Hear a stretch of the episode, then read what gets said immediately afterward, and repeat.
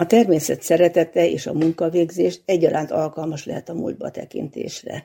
Hogy hogyan, erről hallunk a következő percekben. Mai vendégem Sárba Katalin. Én úgy ismertem meg őt, mint fotóművész, a Párkányi Raab Péter örömútja stációinak a kiállításán találkoztunk.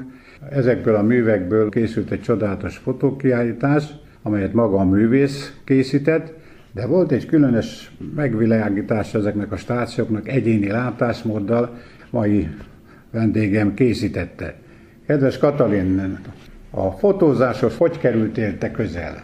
Ez egy régi szerelem nálam. Hat éve foglalkozom a fotózással, kezdetben a, és még ma is a természet az egyik fő területe ennek a tevékenységemnek. Tulajdonképpen kikapcsolódásnak indult, amikor nehezebb napok után elmentem a természetben, és ott egy picit lecsendesedtem, és elkezdtem figyelni azokra az apró szépségekre, amik körülöttünk voltak.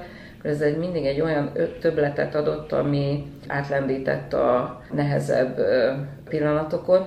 Majd aztán ez egyre inkább része lett az életemnek, egyre komolyabban vettem, és, és ahogy ezek a visszajelzések később megtörténtek, szakmailag is sikerült ebben előre lépnem, és ezt látta meg Párkányi Raab Péter, Kossuth Díjas szobrászművészünk, hiszen később már nem csak a természetben fotóztam, hanem szakmából adódóan képzőművészeti vonalon, és főként a szobrászművészek alkotása terén is készültek munkáim.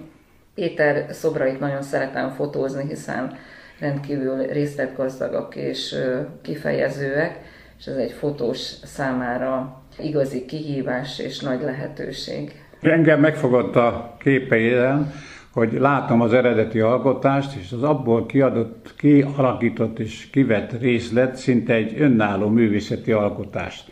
Ezt te is így érzed, és direkt így készíted a képeidet? Nagyon köszönöm, hogy így gondolod, és igen.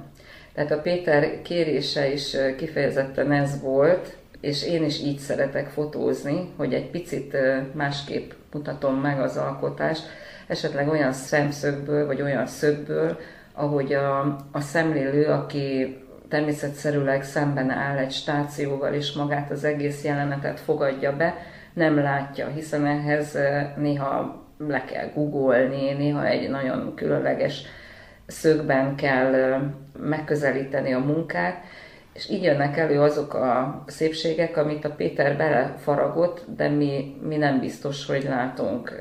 Kiállításon nagyon érdekes, van egy egyetlen álló formátumú fotóm, amit többen nem is vettek észre, hogy melyik stáción szerepel, hiszen annyira más szemszögből fotóztam le a Krisztus szenvedő arcát.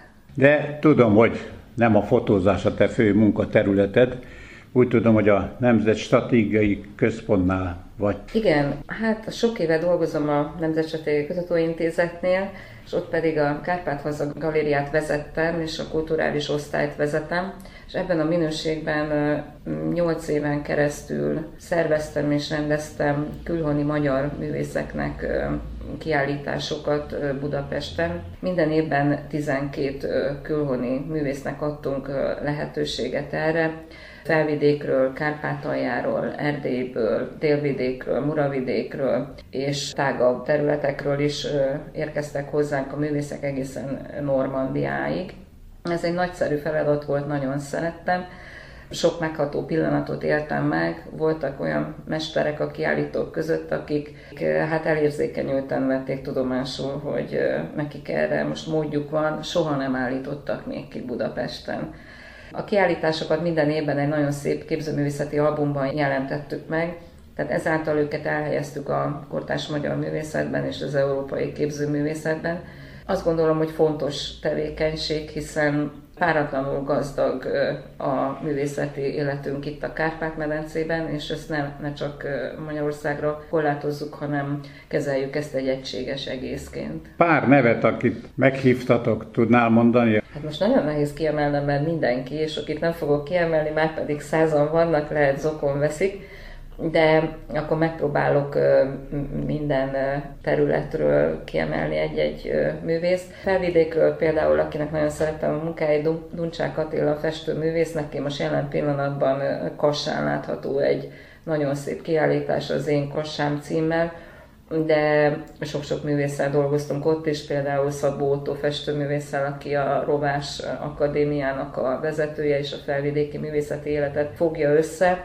Kárpátalján, hát onnan nagyon sok művészünk volt, többek között Erfán Ferenc festőművész, aki az Ungvári Szépművészeti Múzeumnak az igazgatója, de hosszasan sorolhatnám. Erdélyből Vincze László, Munkácsi Mihály díjas festőművész, Bocskai Vince szobrászművész, délvidékről Mezei Ezsébet, aki fantasztikus festőművész, de kerámiái és textíliái is páratlanok, és hát Léphav Pál karikatúrista, akit talán sokan ismernek itt nálunk is, hiszen ő rendszeres kiállító művész Magyarországon, és publikál is szaklapokban. Hát és még egy nevet, úgy tudom, Franciaországból is volt egy kedves vendégetek. Igen, Szabó Ákos festőművész, őt régebb óta ismerjük, volt alkalmunk egyéni kiállítását is rendezni, és, és személyesen is járhattam az ő csodálatos normandiai otthonában.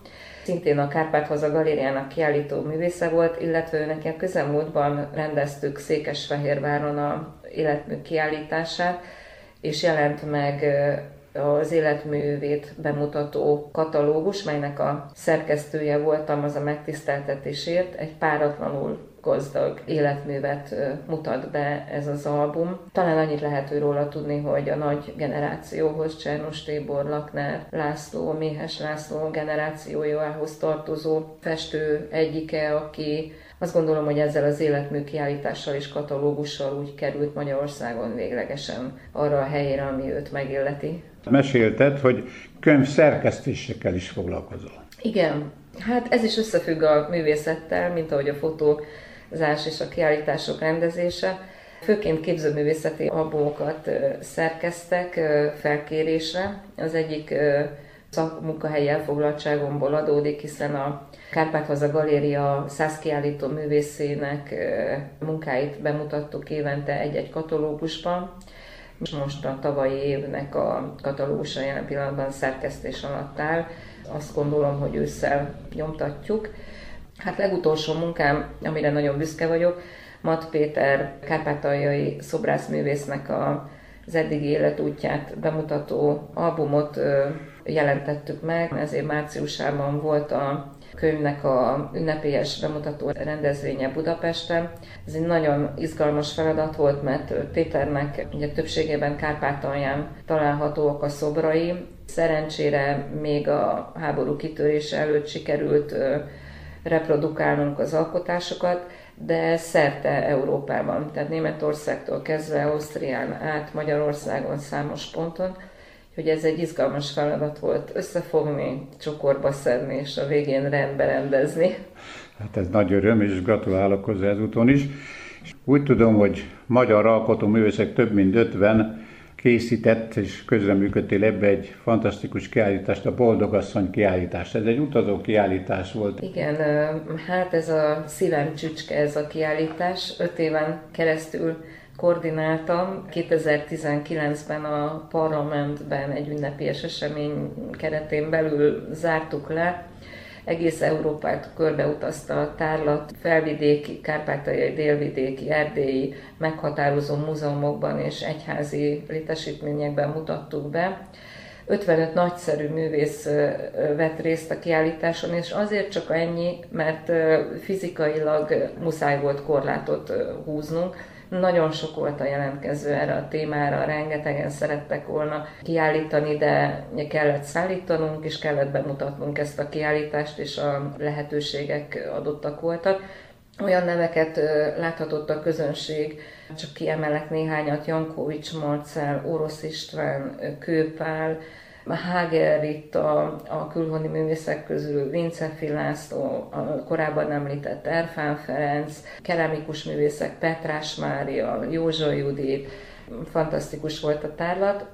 És ennek most van egy pici folytatása, ha így mondhatnám, hiszen jövőre Petőfi emlékévet hirdetett meg a kormány, és erre a Petőfi emlékévre a Nemzetközi Kapcsolati Intézet hasonlóképpen a Boldog Asszony kiállításhoz hetven művész kért fel. Ezek a munkák már elkészültek, műtárgyszállító ládában szállításra készen várják a jövő évet, és most jelen pillanatban az egyik nagyszerű feladatom éppen az, ennek a kiállításnak a helyét egyeztetem a lehetséges helyszínekkel, úgyhogy jövőre újra egy szép kiállítást láthat a közönség.